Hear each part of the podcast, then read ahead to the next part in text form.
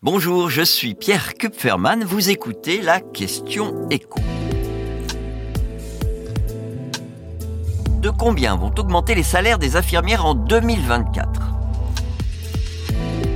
Elisabeth Borne l'a annoncé ce jeudi, plus d'un milliard d'euros vont être consacrés l'an prochain à une nouvelle revalorisation du salaire des soignants.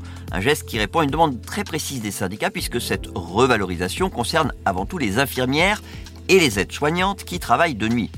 Aujourd'hui, dans le public, pour toutes les heures effectuées entre 21h et 6h du matin, une prime leur est versée.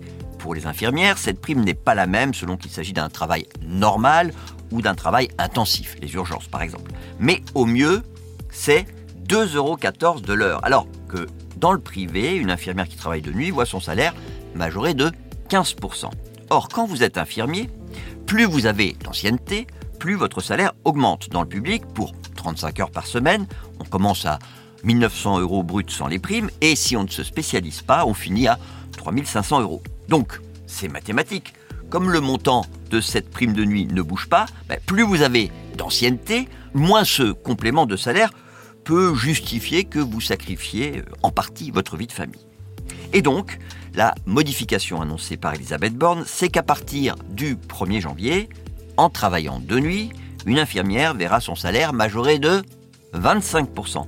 C'est la même chose pour les aides-soignantes. 25%, si vous m'avez suivi, c'est mieux que dans le privé.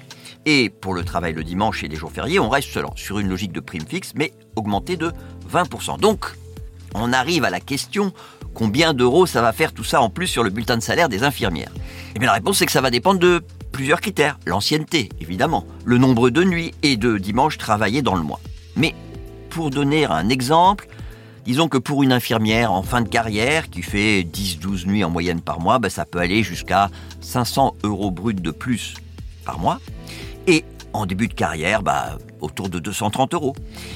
Mais il faut au moins ça pour que euh, ce métier redevienne attractif aux yeux des jeunes. Il faut savoir que 21% des élèves infirmiers abandonnent avant même d'avoir obtenu leur diplôme, notamment quand ils prennent conscience durant leur stage de ce que va être leur travail réel.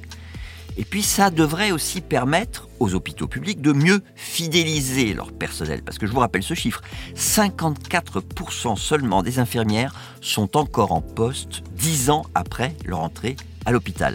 Avec ce paradoxe, c'est que les hôpitaux qui n'arrivent pas à recruter le personnel dont ils ont besoin, qu'est-ce qu'ils font? Ben, Ils font appel à des intérimaires, des vacataires qui sont payés beaucoup plus cher, 250 euros la nuit.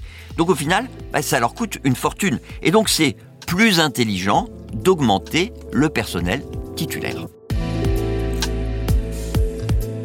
Venez d'écouter la question écho, le podcast quotidien pour répondre à toutes les questions que vous vous posez sur l'actualité économique. Abonnez-vous sur votre plateforme préférée pour ne rien manquer et pourquoi pas nous laisser une note ou un commentaire. À bientôt.